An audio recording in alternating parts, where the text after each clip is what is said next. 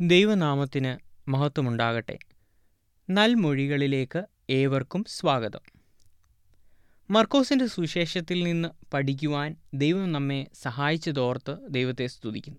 നമ്മുടെ ജീവിതത്തെക്കുറിച്ച് ദൈവത്തിന് വ്യക്തമായ ഒരു ഉദ്ദേശമുണ്ട്. ദൈവത്തിന്റെ ഉദ്ദേശം വിശുദ്ധ വേദപുസ്തക പഠനത്തിലൂടെയും ധ്യാനത്തിലൂടെയും നാം മനസ്സിലാക്കുകയും ജീവിതത്തിൽ പ്രതിഫലിപ്പിക്കുകയും വേണം എന്നും ദൈവത്തിന്റെ പരിശുദ്ധാത്മാവ് നമ്മെ പ്രബോധിപ്പിച്ചുവല്ലോ. നാം ചിന്തിക്കുവാൻ പോകുന്നത് മർക്കോസിന്റെ സുവിശേഷം പതിനഞ്ചാം അധ്യായം ഇരുപത്തി അഞ്ച് മുതൽ ഇരുപത്തി എട്ട് വരെയുള്ള വാക്യങ്ങളിൽ നിന്നാണ്. മർക്കോസ് പതിനഞ്ചാം അധ്യായം ഇരുപത്തി അഞ്ച് മുതൽ ഇരുപത്തി എട്ട് വരെയുള്ള വാക്യങ്ങൾ. മൂന്നാം മണി നേരമായപ്പോൾ അവനെ ക്രൂശിച്ചു. യഹൂദന്മാരുടെ രാജാവ് എന്നിങ്ങനെ അവന്റെ കുറ്റം മീതെ എഴുതിയിരുന്നു. അവർ രണ്ട് കള്ളന്മാരെ ഒരുത്തനെ വലത്തും ഒരുത്തനെ ഇടത്തുമായി അവനോടുകൂടെ ക്രൂശിച്ചു. അധർമ്മികളുടെ കൂട്ടത്തിൽ അവനെ എണ്ണി എന്നുള്ള തിരുവെഴുത്ത് നിവർത്തിയായി. പുതിയ നിയമം എഴുതിയ കാലത്ത് അവനെ ക്രൂശിച്ചു എന്ന് പറഞ്ഞാൽ എല്ലാവർക്കും മനസ്സിലാകുമായിരുന്നു. പ്രത്യേകമായി ഒരു വ്യാഖ്യാനത്തിന്റെ ആവശ്യമില്ലായിരുന്നു.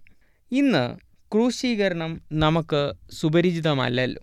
എന്താണ് ക്രൂശീകരണം?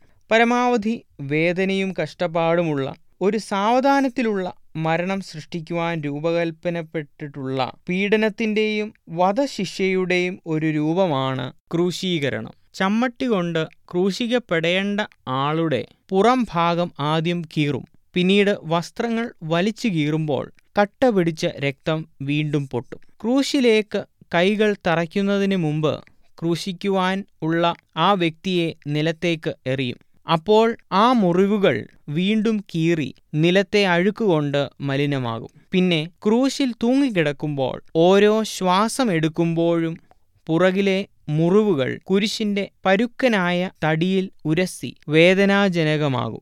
കൈത്തണ്ടയിലൂടെ ആണി തറയ്ക്കുമ്പോൾ കയ്യിലുള്ള വലിയ ഞരമ്പുകൾ മുറിയും. അസഹനീയമായ ഈ വേദനയ്ക്കപ്പുറം ക്രൂശീകരണത്തിന്റെ ഭാവം ശ്വസിക്കുന്നത് വേദനാജനകമാക്കും. ശരീരഭാരം കൈകളിലും തോളിലും താഴേക്ക് വലിക്കുമ്പോൾ ശ്വാസം എടുക്കുവാനും പുറത്തേക്ക് വിടുവാനും പ്രയാസമുണ്ടാകും. ഓക്സിജന്റെ അഭാവം പേശികളിൽ വീണ്ടും വേദന ഉണ്ടാക്കും. പ്രിയമുള്ളവരെ യേശു കർത്താവ് കുരിശിൽ തൂങ്ങിക്കിടക്കുമ്പോൾ ഒരു ശ്വാസത്തിനായുള്ള ഓരോ ശ്രമവും വേദനാജനകമായിരുന്നു എന്ന് നാം ഓർക്കണം. ഇരുപത്തിയാറാം വാക്യത്തിൽ നാം കാണുന്നത് യഹൂദന്മാരുടെ രാജാവെന്നിങ്ങനെ അവന്റെ കുറ്റം മീതെ എഴുതിയിരുന്നു. അവർ രണ്ട് കള്ളന്മാരെ ഒരുത്തനെ വലത്തും ഒരുത്തനെ ഇടത്തുമായി അവനോടുകൂടെ ക്രൂശിച്ചു. അധർമ്മികളുടെ കൂട്ടത്തിൽ അവനെ എണ്ണി എന്നുള്ള തിരുവെഴുത്ത് നിവർത്തിയായി എന്ന് നാം വായിക്കുന്നു.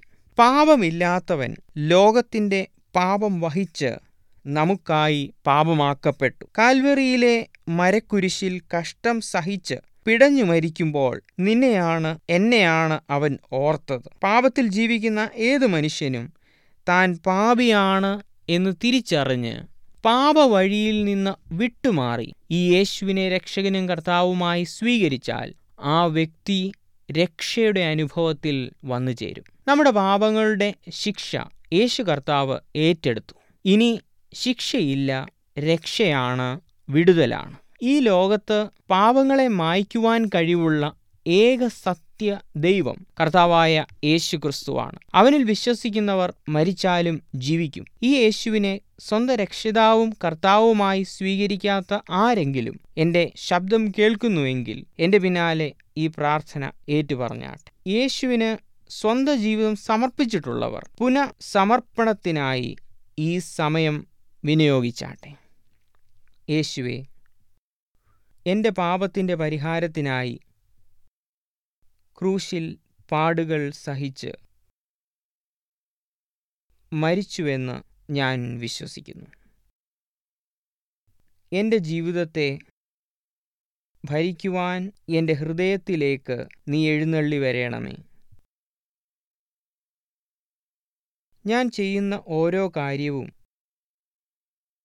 നിന്റെ ഹിതപ്രകാരമാകട്ടെ. Amen.